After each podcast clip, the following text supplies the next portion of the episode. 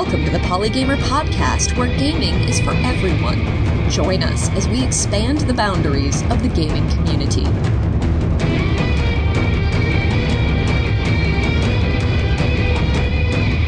Hello and welcome to the Polygamer podcast for Wednesday, June 7th, 2017. I'm your host, Ken Gagné, and this week we have a side quest episode. After three consecutive episodes of academic content, I thought we'd mix it up with something a little bit more lighthearted. My friend Sabriel Masson, alumna of Polygamer, and I launched the SideQuest brand last August when we saw the movie Star Trek and just had to have an outlet to talk about it. Even though it wasn't directly about video games, we figured nerd culture, geek culture, you would appreciate us talking about that movie on this show. And so to do something completely different this time, we have Sabriel Masson here to talk to me about Wonder Woman. Hi, Sabriel. Hello, Ken. Thank you for having me. Thank you for being had. It's such a pleasure to have you on the show. I think this makes your fourth appearance on Polygamer. Only four? Yeah, I know, right? We'll have to work on that. You, you might as well just be a co host at this point. Pretty much. Give us a quick rundown. Remind us who you are, other than, you know, Nerd Girl Extraordinaire and Overwatch Fanatic, right? Uh, more or less. Yes. Um, oh, goodness. Where to begin? Uh, I am a social media manager for an Overwatch fan site. I also uh, do a show called Pulse Bomb Ready, which covers Overwatch esports.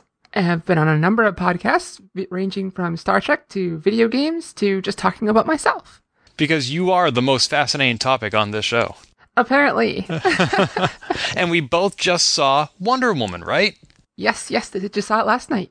Yeah, so last night for you was Monday night. I saw it opening night, which is Friday. We are here to talk about it because obviously it's getting a lot of hype, a lot of well deserved acclaim, and also a lot of records are being broken by the fact that it has a female protagonist, which is unusual in the superhero genre, and also a female director, which we'll be talking about. But I want to get the caveat out right away that the first half of this show, roughly, will be spoiler free. So if you, dear listener, have not yet seen Wonder Woman, first, you should. But B, if you haven't, it's okay. You can keep listening. We'll create a very obvious delimiter where we start talking spoilers, at which point you can turn off the podcast and save it until you've seen the movie. So in the meantime, Sabriel, you saw Wonder Woman. What was your background with the character going into the theater? Going into Wonder Woman, I knew virtually nothing about anything regarding Wonder Woman.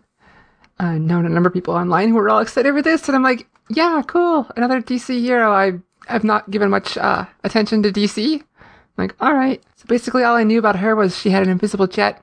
She could deflect bullets with her bracers. That's about it. So, would you say, as far as superhero goes, you're more of a Marvel fan? Yes, and that's mostly just because I really enjoyed those films. I did not uh, consume much for comics growing up. Oh, okay. Now, see, I didn't really get into comics until I was in high school, which was about 20 years ago, and I started reading DC almost exclusively Green Lantern, Superman, Batman, and I think a lot of that was fed by Batman the Animated Series that you and I both watched on TV. Not say that too much. I just happened to catch an episode when a cousin was watching it. That's about the extent of my watching Batman the Animated Series. What? Get off this show. Yeah. No.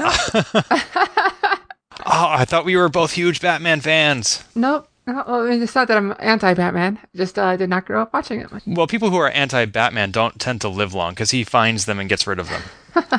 but yeah, so I I loved DC, and I never read any Wonder Woman exclusive comics, but I did read Grant Morrison's run on Justice League of America from the late '90s to early 2000s, and then I saw Wonder Woman in some episodes of the animated Justice League of America cartoon or Justice League whatever it was called.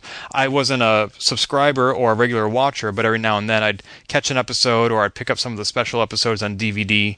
And I have not read any DC comics, however, in the last 15 years during which time there have been a lot of reboots, a lot of Infinite Crises and Identity Crises and the like. The the 52, I'm not really up on all that, so there have been a lot of iterations of Wonder Woman that I'm not really familiar with, but I am a fan of the character, even if I don't know the details beyond remembering growing up watching her on the Super Friends fighting a character named Cheetah.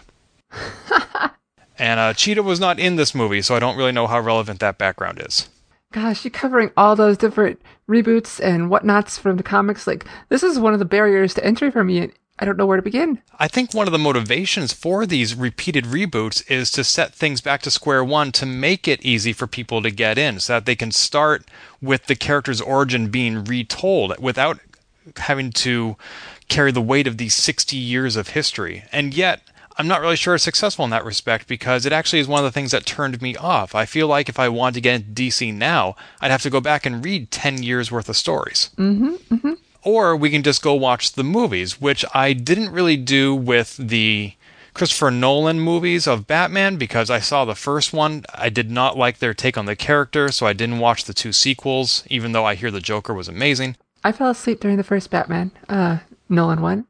And then I was one of the few people who was absolutely bored to tears with the one with uh, Joker.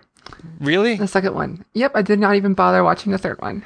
Because so many people have told me that the second Batman film was worth watching for Heath Ledger alone. Yeah, I mean, he was very good. I was just bored to tears with the movie. Oh, have you tried watching it with RiffTrax? and I have not, but I know that would probably increase the enjoyment factor by a millionfold. well, some movies are beyond even their saving. I tried watching the original Transformers movie with RiffTrax. It was still unsalvageable. yeah. I also I did see Man of Steel when it came out because I I am one of the few people I know who love Superman Returns from 2006 and I love Superman. He's one of the guys who got me into superhero comics. Despite him being a boy scout with all the superpowers, I still think he's amazing. I hated Man of Steel. Oh, yep. Speaking of two more movies I had no interest in watching. I loved a lot of Smallville. But uh the movies since then like nope, nope, nope. I never got into Smallville. I liked Lois and Clark. Oh yeah, yeah, yeah. I remember watching it a little bit when I was younger. Not too much though. Did you see Man of Steel?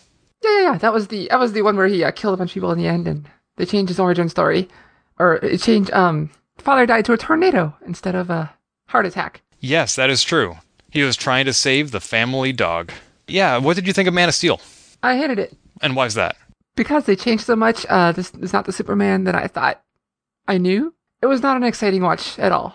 Not to me at all. Um, I was just kind of bored of it too. Like the DC universe has not enthralled me at all. I completely ignored the Superman versus Batman.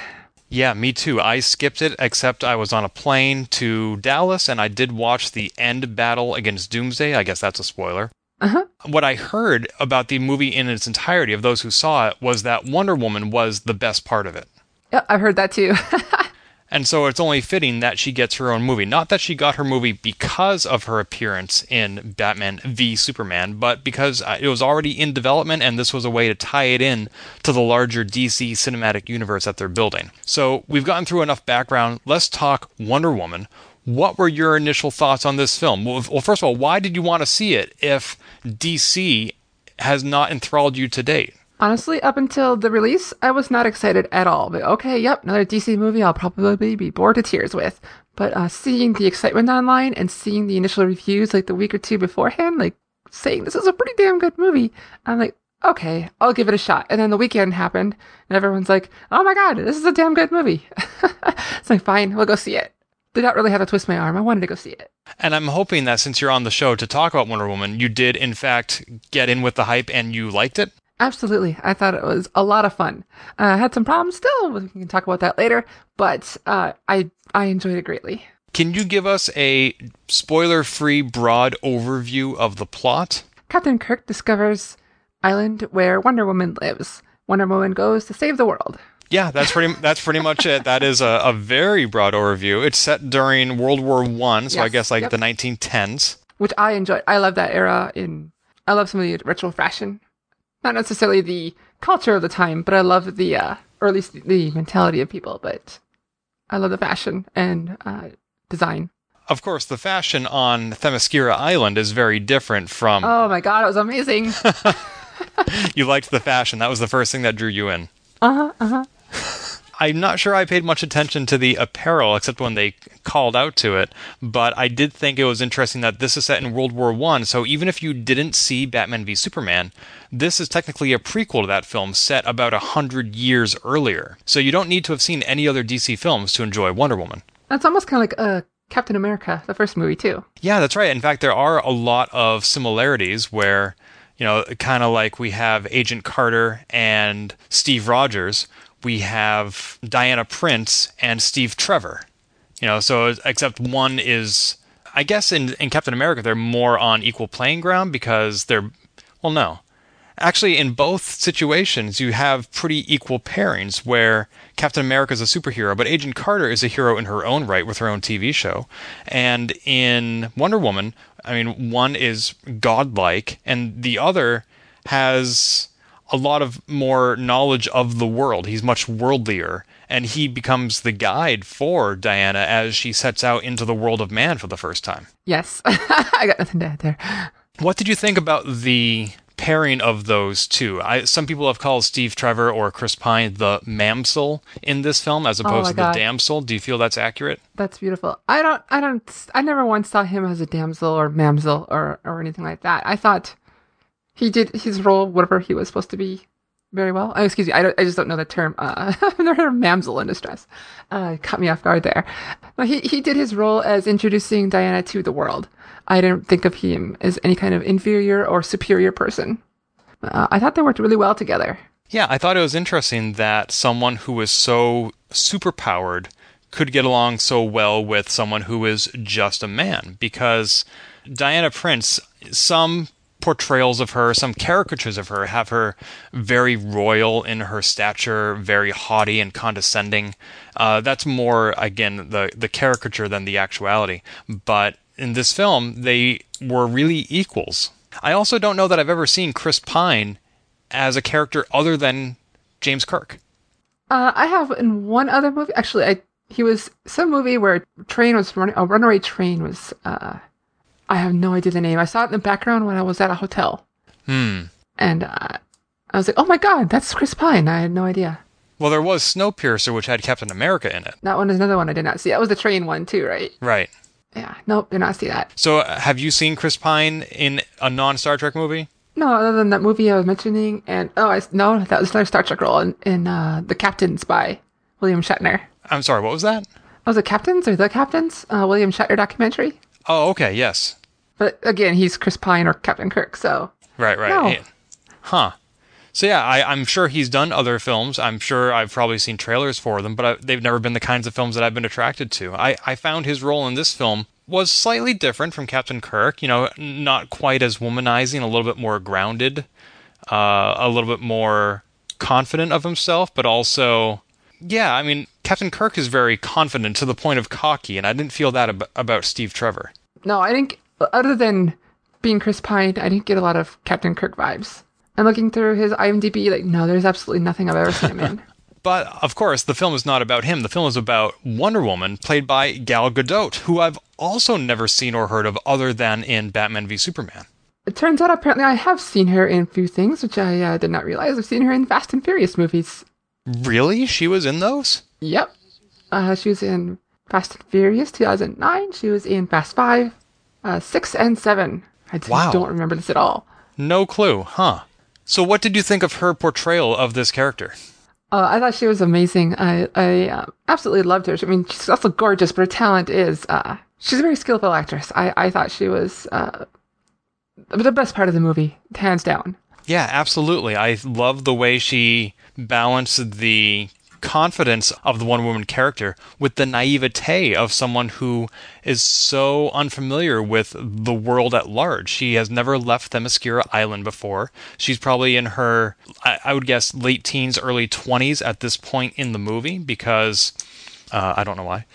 And she has a very clear sense of right and wrong of what she is supposed to do and there are times when that is challenged which we'll talk about in the second half of the podcast and she deals with that crisis really well you can see the conflict as she tries to reconcile the reality of the harshness of war with how she thinks it's supposed to go Uh, she also, like, I like that a lot because she did not seem to give much care for the fa- affairs of mortal man. Do you think Wonder Woman took enough time to get her bearings? I mean, it, it almost seems like she was forcing her v- worldview on the world of men. Or maybe we can talk about this in the second half of the show. Yeah, yeah, I think that Okay. there.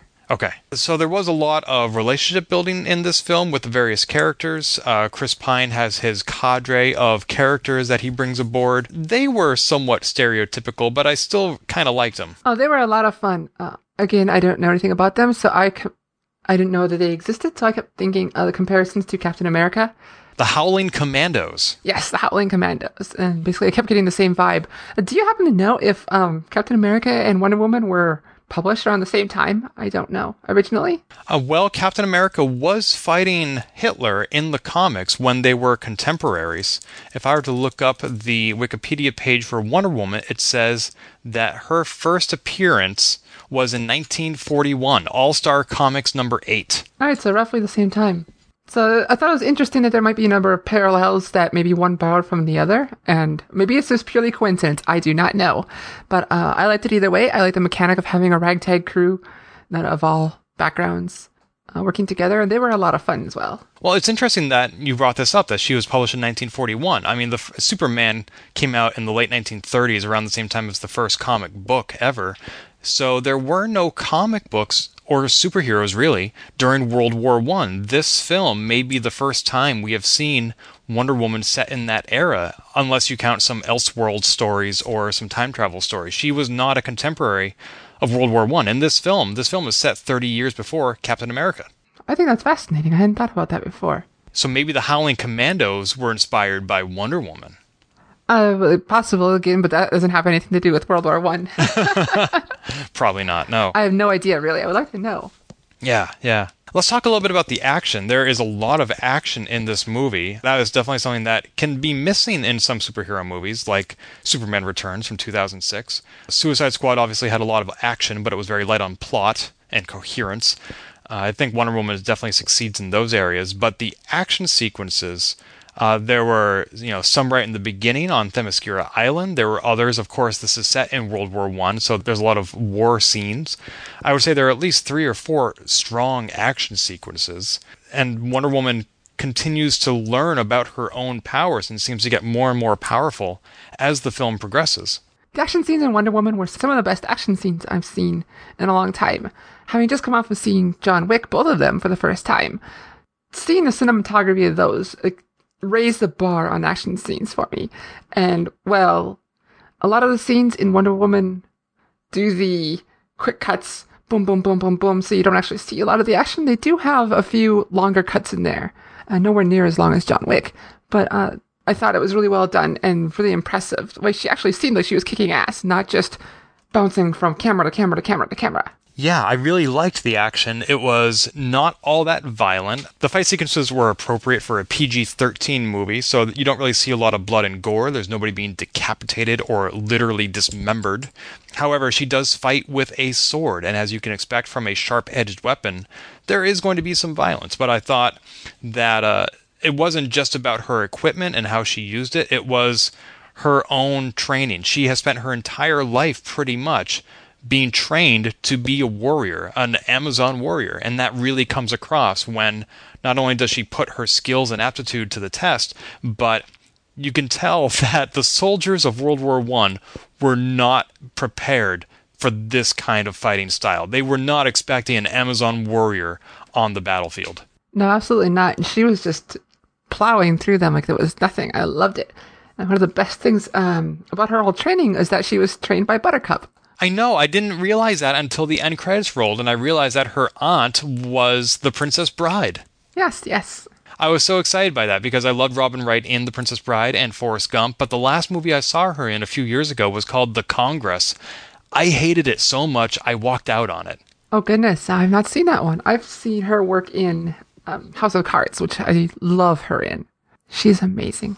Yeah, I just found out she's in that. I'm not much of a TV watcher, so I completely missed her run on that. But The Congress, I ca- at least cannot blame her. She was fantastic in that film. It was the plot that really turned me off. But she was great in this role, and in a role the likes of which I've never seen her play before. No, no, I am not either. She, her, this is nothing like her role in House of Cards.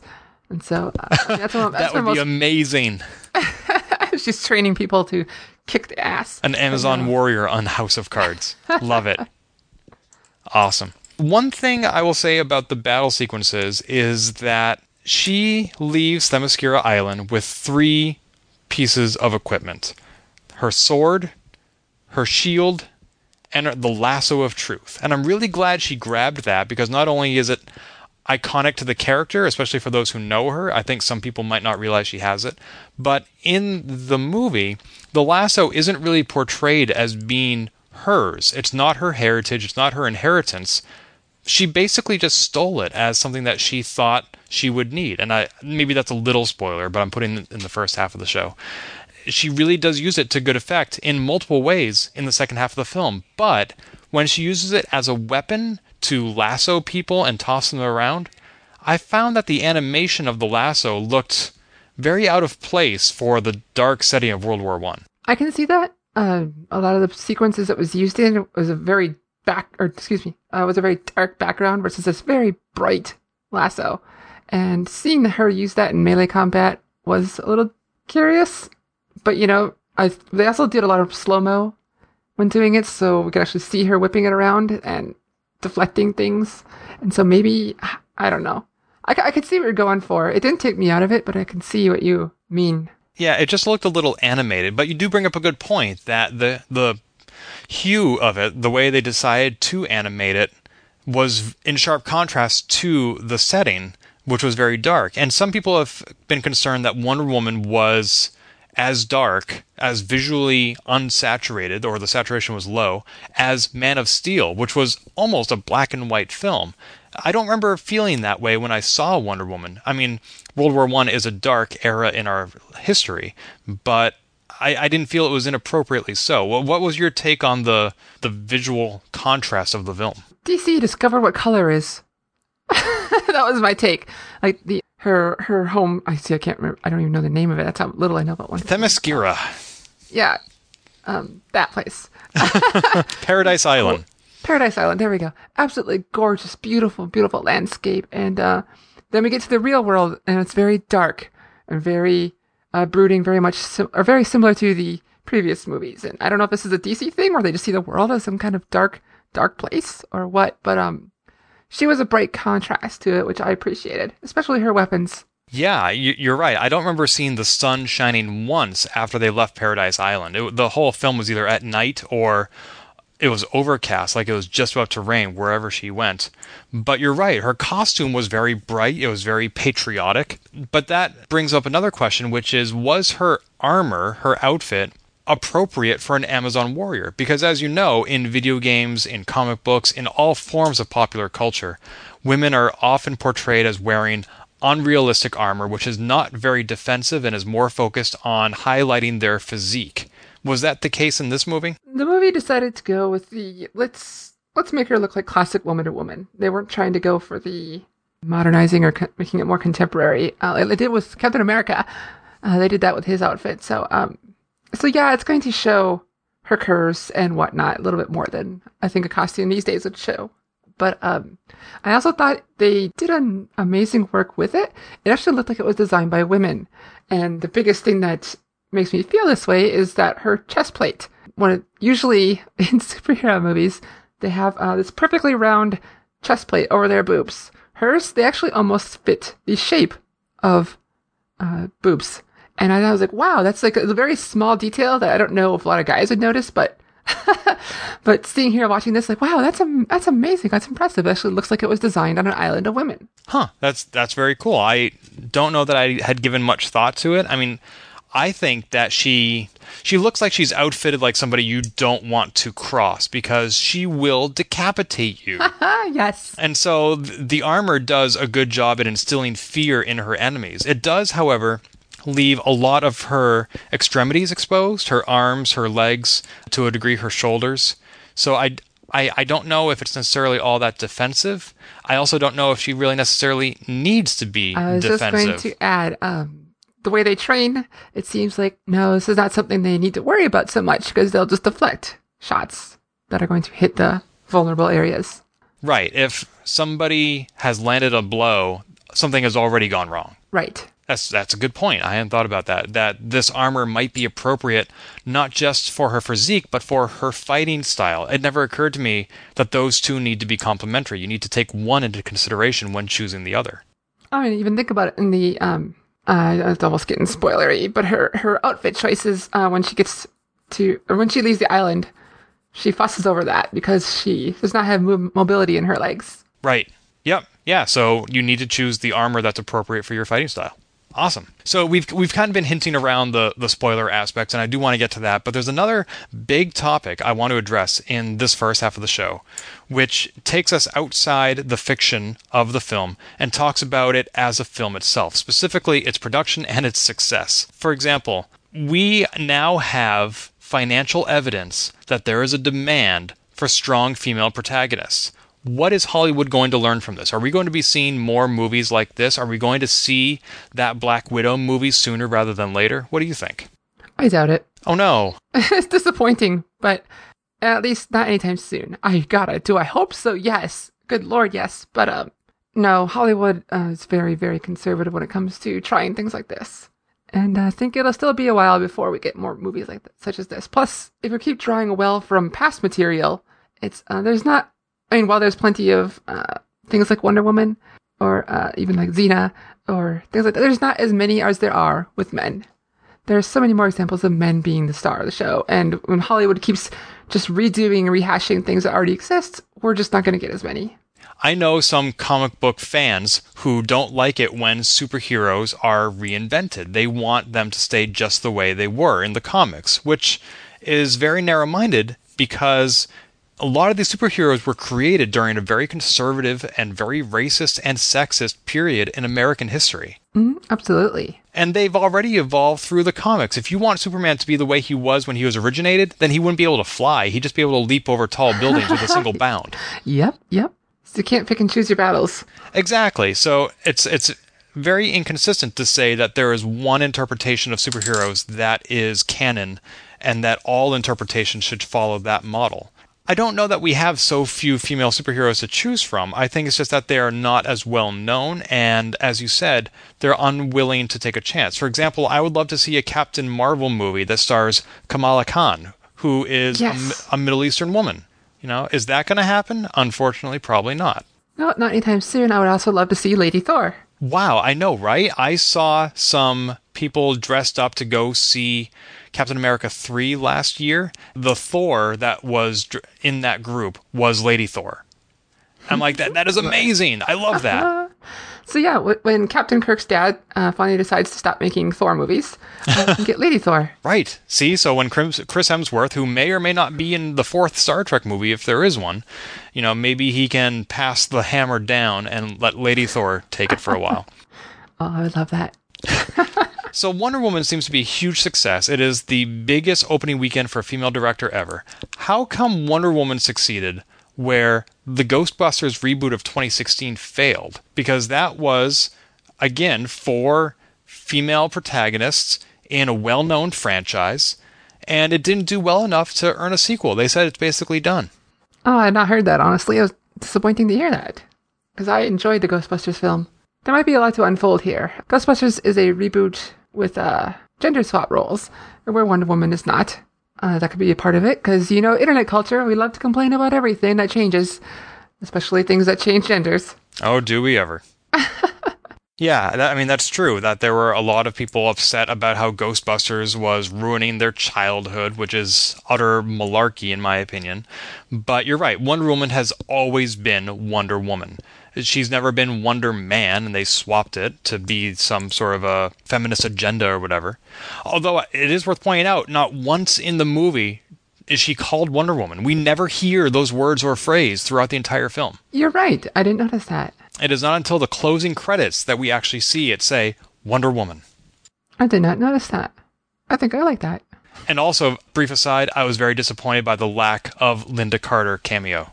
You know, that would have been lovely. It may be maybe, maybe in the uh, next one or something like that.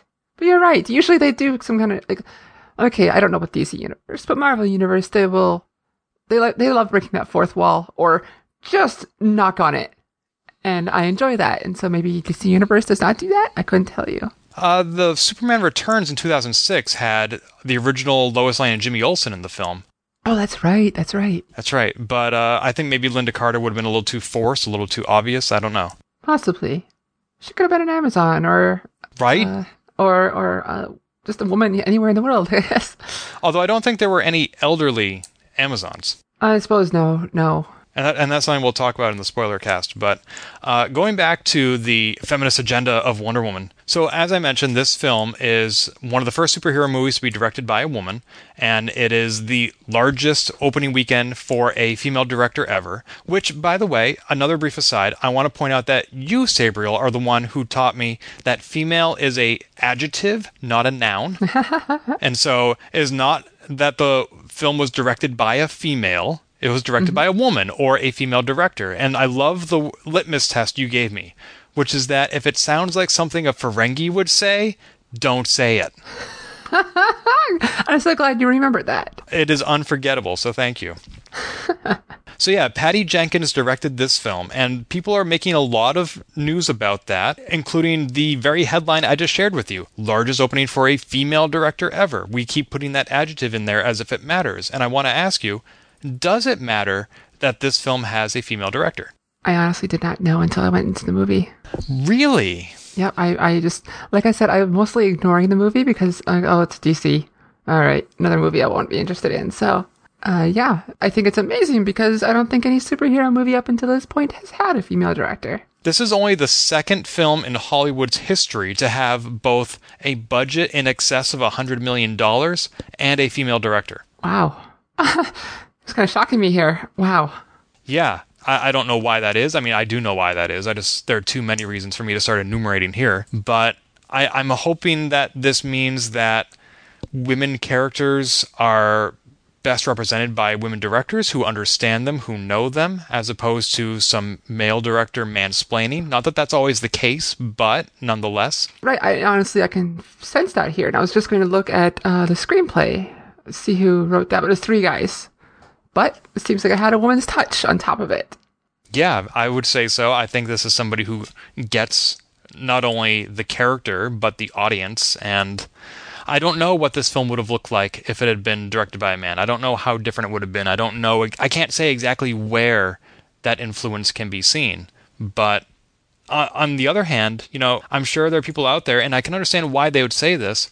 I'm sure they'll say it doesn't matter who the director is as long as the film is good you know, in an equal world, that would be true, where sexism wasn't a thing and equal opportunities were available to all genders. That would be, I think, ideal, but we don't live in that world. We live in a very biased and sexist society where there are not a lot of big budget directorial opportunities being made available to very qualified women. And I think that this film is an example of what can happen when we correct that. You said very well. I think that's a great way to put it. And I hope this does introduce new opportunities for other directors in the future. And maybe maybe Hollywood will at least get their acting gear in this regard. Right. So even if we don't see necessarily more strong female protagonists, maybe we'll see more strong female directors. I don't know. I'm also curious to know what will happen when the Wonder Woman character is directed by a man, which is happening later this calendar year when Wonder Woman reappears in Justice League.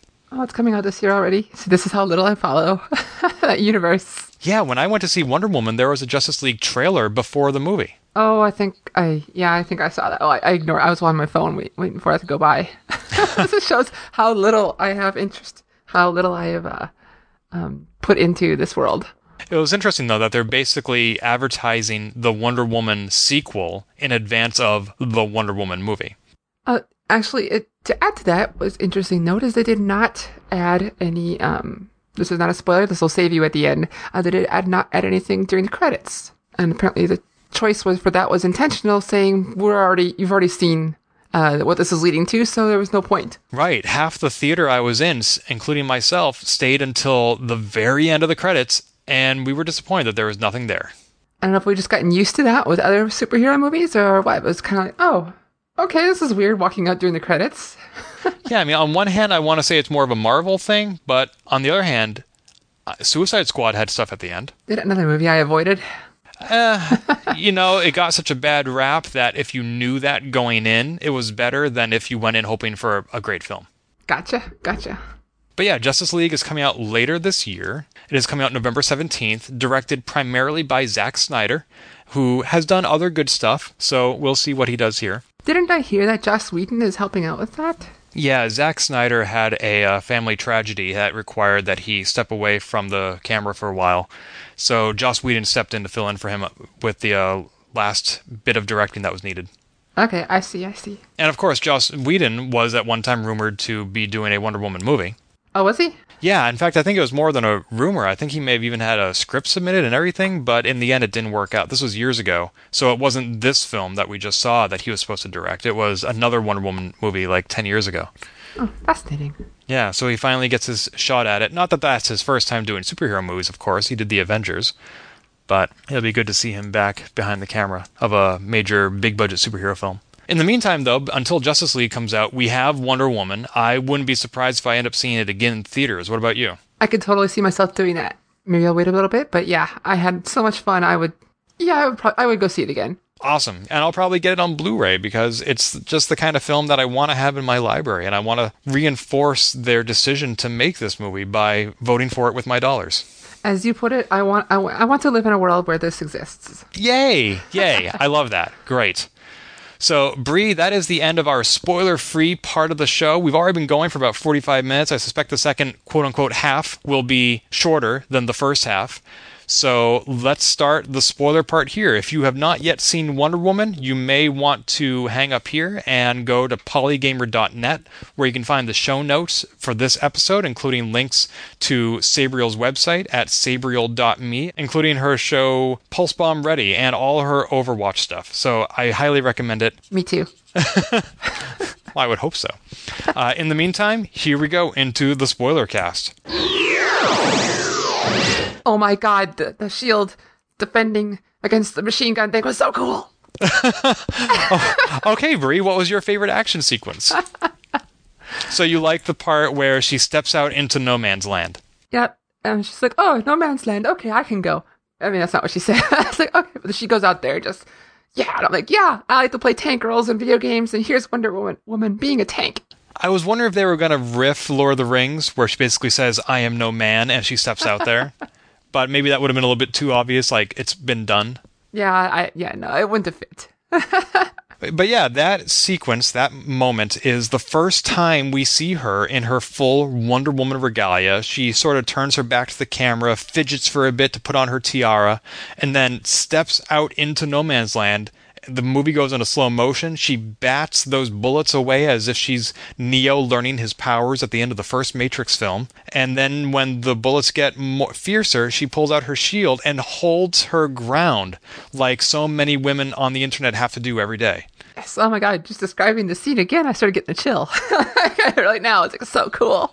Well, that is one thing, is that a lot of the best sequences in this film were teased during the trailers. I kind of felt like there weren't a lot of surprises, but that whole action sequence, starting with her stepping out into no man's land, then continues into the village, the town, and I don't think I'd seen any of that before, and that was pretty amazing as well, where Chris Pine is running along the ground trying to keep up with Wonder Woman, who's literally plowing through the buildings. Yeah, yeah, yeah. That was oh, that was all really cool too. Oh my god.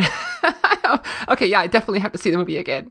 Yeah, it's almost as if she was the Incredible Hulk, and yeah, it was it was impressive. I wasn't quite sure what to think of when she took out the sniper. I loved the ingenuity of Chris Pine using that shield maneuver to give her a boost, but really, that boost was maybe two to three feet, and she had to jump forty. Did it really matter?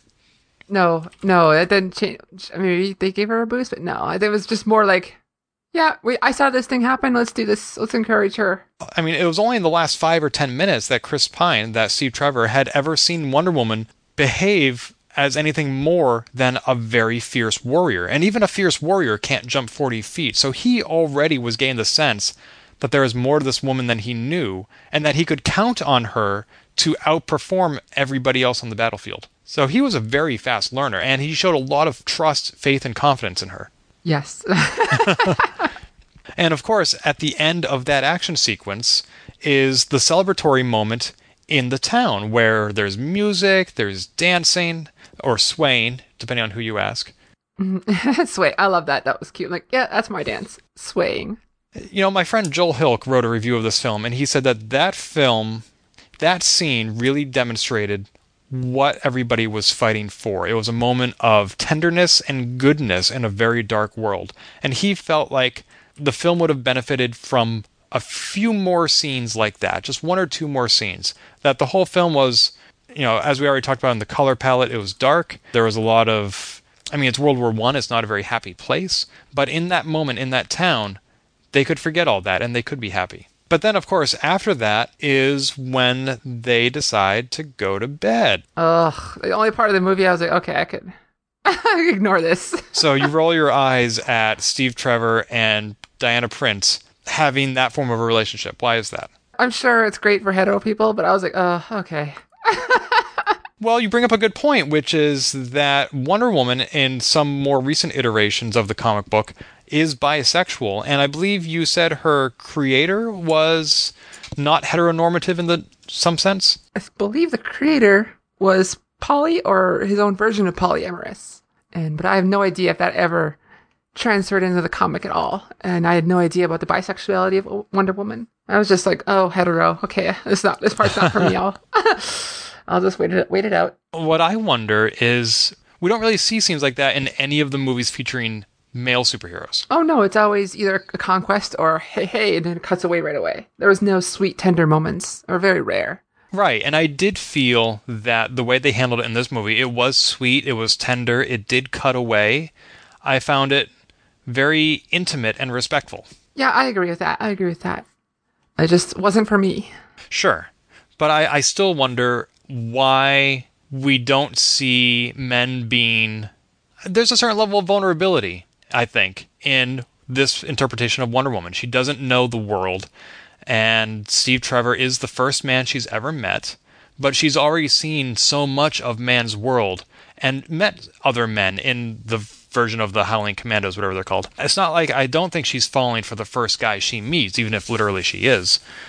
Uh, it's just curious to me that we we don't really have a romantic subplot in male superhero movies. So, Oh, absolutely no. Th- their tender moments have to come when a friend dies, oh, good point. when a when a woman is uh, being endearful to him, endearing to him. Right. It's always, oh, my bro, my bro friend, he's dying or having troubles. This hurts and pains me. it's Right. it's ridiculous. Right, because men are only allowed to show certain kinds of emotions. Or or my mother figure just died in the world of Spider Man. Right. Right. Man of Steel, the father just died in tornado. Mm-hmm. It's always something. Yeah, so even though I liked that scene, I liked that relationship, I it still stands out as an anomaly in superhero movies, and I can't help but wonder why we're treating Wonder Woman so much differently from the men. I mean, I know why, but I don't know why. Right, right. So actually, we talked a little bit about him being the first man she met, and they never really came right out and said that Steve Trevor was the first man to set foot on Paradise Island. That is something that often comes up in the animated films or in the comic books, how no man is allowed on Themyscira, and yet he shows up and is immediately followed by a ton of Nazis. No, no, not Nazis. Not Nazis? They're just Germans. Did we? This is World War One. Oh, you're right. You're right. I'm sorry. I'm so used to World War II. Good point. I understand. Thank you. Yes. Huh. Okay. And there is, of course, that immediate battle sequence on the beach where I was impressed by the Amazons' resilience. They had never seen a gun before, and they didn't back down in the face of it. Oh, not at all. Chris Pine's character says, uh, Steve, oh, Steve, yeah, also Steve. Uh, he's like, do you have anything more than this to fight them? And they're like, no, we can hold our own. They didn't say that, but they did hold their own. Right. It's impressive. And of course, we did see Wonder Woman's aunt pass away, Robin Wright. Yeah. There wasn't a lot of mourning, though. No, there wasn't. The, the whole scene where the fight action was happening, like, okay, which of the two mother figures is going to die? I didn't know. And it was Buttercup's character who uh, just after kicking some ass with their triple arrow. Right. that was so cool. Uh, yeah, she was one who died. And I know she didn't get much mourning. Like I didn't. While all the Amazons were cool, I didn't feel a strong connection to them, which I don't know if it's a good or bad thing. But I, I would love to have seen more of the island or that world. Well, I was wondering if the Amazons are immortal because Diana is the only child on the island, and they can't really make any more because there are no men on the island. And so, unless they're immortal, or at least very long lived like Vulcans, this whole island would have been depopulated after maybe 100 years. Yeah, uh, I suspect it's like uh, elves in Lord of the Rings, a lot of um, fiction where they're immortal until killed, is how I put it. That is such a contradiction, and I love it because it makes But perfect it sense. fits, though. It, It makes perfect sense. Uh huh. Well, okay, well, I suppose that's true. That was my assumption going in. Again, not knowing any of the any of the lore. Right. Okay. Now, this also leads into there were two big reveals near the end of the film regarding the identity of certain characters. First, let's talk about Wonder Woman's identity. She was hinted at at the beginning of the film by her mother and her aunt saying, you know, Diana doesn't know who she is. She can't find out, or else Ares will find her. And so you already know there's something to Wonder Woman. And I immediately leaned over and said, I bet she's the God Killer because because I don't remember there being any like mythical sword like Excalibur in the comic book. Sure, she fights with a sword, but I don't remember it being magical like her lasso. That did seem kind of obvious. Yeah, I was like, okay, well, I didn't know her sword was magical, but okay, I'll go with it. And then turns out to be her. I was like, okay, yeah, yeah. Yeah, that did not surprise me. But I was surprised by her heritage because my understanding of her character was exactly what she was led to believe that she was sculpted from clay. And then at the end of the movie, she is informed that she is, in fact, the daughter of Zeus. Surprise! He shoved another kid out of his forehead. Well, why not, you know? but then I so not being superly familiar with Wonder Woman, especially recent incarnations, I looked on Wikipedia and it seems that her character in the comics was rebooted around 2011 and that she is now the daughter of Zeus and that before that she was molded from clay. Yeah, I was reading some sites afterwards, and it sounds like there was supposed to be a little nod to the original origination story in the clay thing. Yeah. And one that she was led to believe because it was for her own good, I guess. But it also explains why throughout the film she seems to be marveling at her own abilities. Like when she starts climbing walls or batting bullets away, she just seems in awe of herself. She was like, "Wow, I can do this. I, of course, I can do this. Yeah, I rock." yeah, it's impressive she didn't get more hurt not knowing her own abilities. Uh, maybe they'll lead that up to like her another movie where she's still trying to figure out her. Well, no, after so in the end it goes to the present day, so she's obviously figured things out in the last eighty years or so, hundred years. Well, you know, in that very last sequence when she jumps off the building in London, I heard people in the audience asking, "Is she flying?" Like to me, it looked obvious she was jumping. Because in the comic book she can fly. She doesn't need an invisible jet. That's interesting. Well, I, I to me it looked like she was jumping, but I was like, oh, I didn't know she could fly. And so I mean, I so I assumed she was jumping, but huh? I don't know. It might be something she develops because there was one brief moment in the final battle sequence where it almost looked like she was flying. This is true. This is true. I just assumed it was, uh, you know, her special powers, like hovering for a while and then shooting lightning, and because of course Zeus. So maybe she can uh, levitate. Yeah, so I guess we'll find out. Maybe that was supposed to be one of those. Will she? Won't she? Or maybe everyone who is listening to this is like, oh, gosh, read a book, read a comic book. Read a graphic novel. Come on. And then, of course, there was another reveal as far as identities go. The movie leads us to believe that the leader of the not Nazi army is Ares incarnate. Yeah, it's Professor Lupin. Right, it was Remus Lupin from Harry Potter was in fact the bad guy. That's how I saw the entire time. I was like, oh, it's Professor Lupin. Uh, but did you know that he was Ares? I didn't. I didn't kind of start picking it up until before the last battle. This is too soon. Something's up, and like, nah, it's got to be him. He's the one trying to stop this or keep the battle going. Yeah, uh, when he was on the phone and he said, "Do not go to that gala," I thought to myself, "I wonder if he is Ares manipulating everything from behind the front lines." Mm-hmm. But then I kind of forgot about that because we have this German guy who the superpower gas that he's inhaling only seems to work on him. Yep. The ability to to crush a gun in your bare hands, even with some sort of a nerve gas, doesn't seem like something a mere mortal would be able to, to do. Right. No, the, the whole um uh, German bad guy bad guys thing. Like, they didn't seem to focus on them enough for me to start thinking like this is obviously them. I knew something was up, but I didn't quite figure it out until towards the end. But those two did not seem like the supervillain types. When she did finally kill him, I thought maybe now he's about to reveal his true form. And I kept waiting for like the body to wake up, pull the sword out that he'd just been impaled on, and he's like, "Nope, now let's start the real battle." Yeah, yeah. It did, I think they were kind of giving it, trying to give that vibe too. Right, I was totally misled. I did think it interesting that once we do find out that Remus Lupin is Ares, and he now, you know, girds himself with his armor, and we have flashbacks to when he was cast out from the heavens, that he still looks exactly like an old English professor with a little mustache. Yep, yep. I, I it did not sell me at all. Like no, he did not seem like a god of war to me. Right. I can totally get that Ares would look like a British professor to fool people, but once he reveals his true form, I don't expect him to keep looking like that. Right.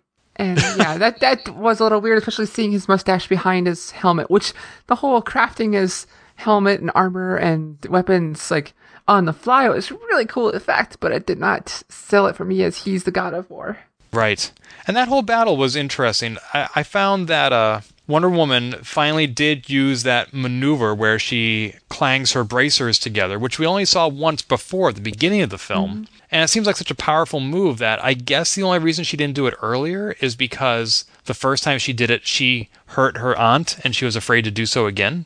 Well, she, it might be something like if this could do something to an Amazon Amazonian woman, maybe it would actually be harmful to humans, like like deadly. Maybe I don't know. So I guess she was waiting until she was actually up against a god. Yeah, Yeah. And then her when her bracers started collecting the lightning, which I thought throwing lightning was Zeus's thing, but now it's apparently Ares's thing as well. And she's like, "Oh, this is how my father defeated him. This is how I can defeat him too with lightning." yeah. Thunderbolts and lightning, very very frightening. But but again, she just seemed to be marveling at what she's capable of. That she didn't know. Oh, sure, of course I can collect lightning with my bracers. it was kind of interesting where well a lot of the stuff is like there was not really much for build up like learning the stuff she just kind of used it when she needed it or discovered she could do it when she needed it which kind of like eh, okay I was wondering how she was going to defeat him because you can't necessarily defeat the god of war by going to war with him. You know, that just feeds him. yeah i was i was trying to figure out like how is this going to work It's the power of love, Sabriel. yeah yeah i should have known Still, though, that was a tragic ending for Steve Trevor. It's one of the few things that always gets me in a movie. If you want to make me cry, one of the you can put in one or both of these things. When something bad happens to a dog, mm-hmm, mm-hmm. wh- whether it's accidental, intentional, or natural, doesn't matter. The Homeward Bound movies get me every time. Spoiler. And also self-sacrifice, especially to save somebody else. And Steve Trevor, he took so long to fire that gun that I, I just I was in pain wondering what could possibly be running through his head, knowing that it's going to be his last thought ever. well here are my thoughts in the scene where oh a plane with a super weapon on it this is captain america again and it's also steve on an airplane That that also occurred to uh-huh. me. but then, then the whole scene, I was like, well, this is taking a. Not that I was hur- rush, waiting for it to hurry up, but I was like, maybe something will happen where he's saved because this is taking a long time. it is very similar to Captain America, and it did take a while, but Captain America was already a superhero at that point, and we knew it was building up to the Avengers. Steve Trevor is a mere man, which makes his sacrifice all the more noble. Mm-hmm, mm-hmm. And if you watch the animated series, how it should have ended, Captain America totally could have gotten away from that plane alive. Oh, easily. Right, but Steve Trevor had no such opportunity. The, the thing about the Captain America scene was it was more uh, heartbreaking because of the relationship, but uh, with Carter, Agent Right. Carter. Yeah. Seeing her reaction to it was the emotional thing. Here it was him and his self sacrifice. Right, because Steve Rogers and Agent Carter had not really consummated their relationship. I don't. It was more flirtatious at that point. It was more of a potential, and also they were on the radio d- while Steve Rogers was going down the plane. While Steve Trevor, he was completely isolated and alone. Yep. The same way that his father sacrificed himself in Star Trek 2009. you know, that just wrecked me when I saw that. And it oh my still god, do- yeah. I know, and, and it still does. Whereas this sacrifice, same thing. I mean, he took after his dad, and it's just it was heart wrenching. Uh, it was it's interesting though. I was looking up Justice League in the IMDb. It lists the headlines for news stories that are about that movie, and one of the headlines was, "Will Steve Trevor be in Justice League?" Like, well, as a as a like a flashback maybe. That's the only way it would work. But we saw Oh, it's superhero movies. We didn't actually see him die. Well, I mean, I guess he could pull a Bucky, but at the same time, the Wonder Woman movie charts in its entirety the relationship between Diana Prince and Steve Trevor. It's not like they knew each other before the movie or after the movie. We saw everything. So what else could a flashback have? Yeah, you got me. I don't know, but it was a noble sacrifice. I the, the brief flashback they had in the movie where she suddenly remembers hearing what he said and his last words to her like we'd already seen him give her the watch but then we hear what words went with it those are hard words to say that just made it all the more poignant mm-hmm, mm-hmm, mm-hmm. I, I really liked how they did that. The she couldn't hear, and then we actually got to we actually got to go back and hear. I was like, oh wow, that was really well done. yeah do you think that she didn't hear it the first time like when it was deafened it was for the audience's benefit No, I think she couldn't hear very well because of the whole accident. You know, she was just attacked with the explosion, and I think she was. I think she was putting the pieces together. Like, I mean, if you go back, you can start fitting things, and you know, maybe maybe she did. I don't know exactly. Yeah. It's it's a superhero movie, but um, maybe it was for it's for us, but I think it was still well done. yeah i mean between contextual clues and lip reading she, she may have figured it out She was focused on the fight more than her his lips at the time. Right. And she still had the watch 80 years later. Yeah. Actually, more like 100 years later. Yeah, I I know it's weird to think that, isn't it? I was I did that earlier in the show. So eighty, no, hundred years ago. Yeah. I think maybe we're still thinking about World War II. I don't know. Uh, I'm just thinking it's still 2000. Oh, Brie. No, think Oh, about no. it. No. That's No, a it's conversation for something else. But we're kind of stuck in that 2000 era. It's the aughts. Yep. No, no, we've, we've moved on to the tens, Brie. You know what? We're almost in the 20s. All right. Well, I think I've said everything that was on my agenda for this spoiler cast. Do you have anything you want to add about Wonder Woman? Afterwards, I want to go out and I felt empowered. I want to go punch a 100 men. No. Bad guys, of course. Well, I mean, that is an interesting dichotomy, which is that her enemy was the god of war. And in a larger context, this film was about the good and the evil that lurks in the hearts of men. When she defeated Ares, she did eventually get the resolution she was hoping for, where all those Germans, they basically laid down their arms and started hugging each other. And you could see that under those masks, those gas masks, they were just young men. They were boys, really. Yeah, yeah. And so there was apparently a degree of influence of Ares, and you saw how he would whisper secrets into people's ears. But I think Chris Pine's character was also speaking truly when he said, We're all responsible for this. We're all capable of this. You know, whether or not Ares is present, this is what lurks in the hearts of men, is the potential for either. And we saw Steve Trevor take that to the extreme when he sacrificed himself for everybody, really. I thought that was an appropriate conclusion to his story and that he really demonstrated to Wonder Woman what he was trying to say. He put actions to his own words. Yeah, I, I would agree with that. She was very naive going into the world. and um, in that short amount of time, he really showed what humanity can be like and can do when they rise above it. Yeah, I mean it's it's a shame that everybody in that town that they had just saved had to die. Oh my god, that was heartbreaking. And I honestly don't know if that's Chris Pine's fault or not because she thought it was. She said I could have saved them and you stopped me. Uh huh. And he, well, he even said like, "We don't know where the bomb is yet. Hold on." But in the end he redeemed himself, I hope. Yeah. So wonderful. Well, no pun intended. That is. Yeah, I was gonna say you were saying marveling, and It was a marvelous movie. It was a wonderful film. I want to see it again. And I'm so glad I, I had somebody to help me interpret it. So thank you, Brie. oh, thank you for having me on. I enjoyed it. Yeah, one more time, remind us where we can find you online. You can find me on my website, sabriel.me, that has links to all my socials and all my projects. Otherwise, on Twitter, it's at Sabriality, if you can spell that, because I can't. As we've learned from previous episodes. Yes. And there will be a link in the show notes to all that. You can find those show notes at polygamer.net. And you can find me, Ken Gagné, on Twitter at GameBits. Until next time, Brie, stay wonderful. This has been Polygamer, a GameBits production. Find more episodes, read our blog, or send feedback at polygamer.net.